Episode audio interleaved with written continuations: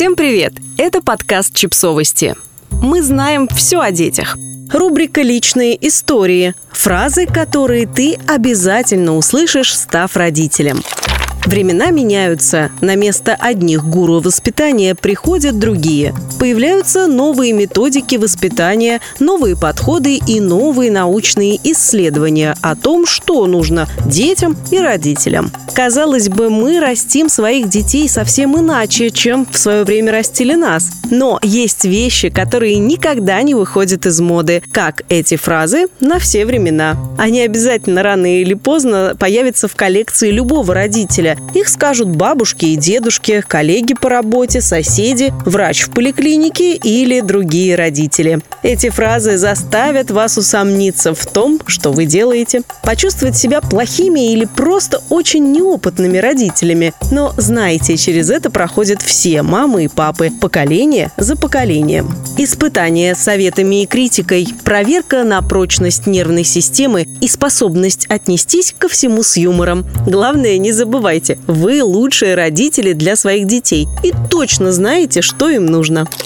Нас шлепали и ничего, выросли нормальными людьми. Знакомо? Если ребенок плачет, упрямится, капризничает, рядом обязательно найдется человек, который посоветует вам решить проблему с помощью шлепков, а в ответ на ваше удивление и возмущение скажет «Подумаешь, нас шлепали и ничего, только на пользу пошло». А он не слишком большой для груди? Несмотря на то, что ВОЗ рекомендует кормить ребенка грудью как минимум до двух лет, вы обязательно услышите, что ваш ребенок уже слишком большой для грудного вскармливания. Вас будут пугать чем угодно, вплоть до психологических травм у двухлетки твоем молоке уже никаких полезных веществ, одно баловство. А если приведенные выше доводы на вас не подействуют, в ход пойдет «наука» в кавычках. Уверение о том, что в молоке больше не осталось полезных веществ, а значит ребенок использует вас в качестве соски. Обязательно отдайте его в садик. Ребенку нужна социализация. Еще одна популярная страшилка. Ребенок, который не ходил в детский сад. Чем только не пугают родителей, которые решили обойтись без этого дошкольного учреждения. Вам обязательно объяснят, что ребенок не научится общаться с другими людьми, не сможет подготовиться к школе, будет запуганным и травмированным. Это, конечно, не мое дело, но с этой прекрасной фразы начинаются все непрошенные советы, как и чем кормить, как воспитывать, как одевать и в какую школу отдавать. Как только слышите эти слова, бегите подальше. Вы слишком балуете. Это замечание можно получить в ответ на любые проявления любви по отношению к ребенку. Кому-то покажется, что вы слишком много обнимаете малыша, кому-то не понравится количество игрушек, которые вы покупаете, кто-то не одобрит ваше желание прислушаться к просьбам ребенка. Не таскай его на руках, привыкнет. Редко можно встретить родителей, которые носят на руках своих десятилетних детей. Если, конечно, они не упали и не повредили, скажем, ногу. И все же родителей малышей постоянно пугают тем, что ребенок привыкнет к рукам и больше никогда не захочет ходить самостоятельно.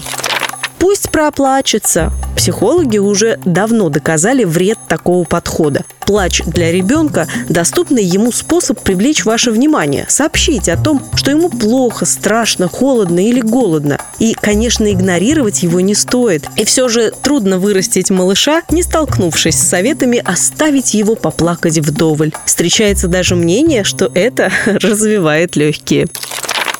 Вы должны его приучать к Став родителями, вы довольно скоро поймете, что практически все вокруг знают лучше вас, к чему нужно или не нужно приучать ребенка. Со временем вы научитесь, услышав очередной совет, просто улыбаться и кивать в ответ. В мое время такого не было. Обычно эта фраза произносится с обидой. Чаще всего она подразумевает, что раньше было лучше. Дети были воспитаннее, родители умнее, а все эти новомодные выдумки – сплошная ерунда. Но иногда человек и правда удивлен тому, как все изменилось, и не воспринимает изменившийся мир как личное оскорбление. Подписывайтесь на подкаст, ставьте лайки и оставляйте комментарии. Ссылки на источники в описании к подкасту. До встречи!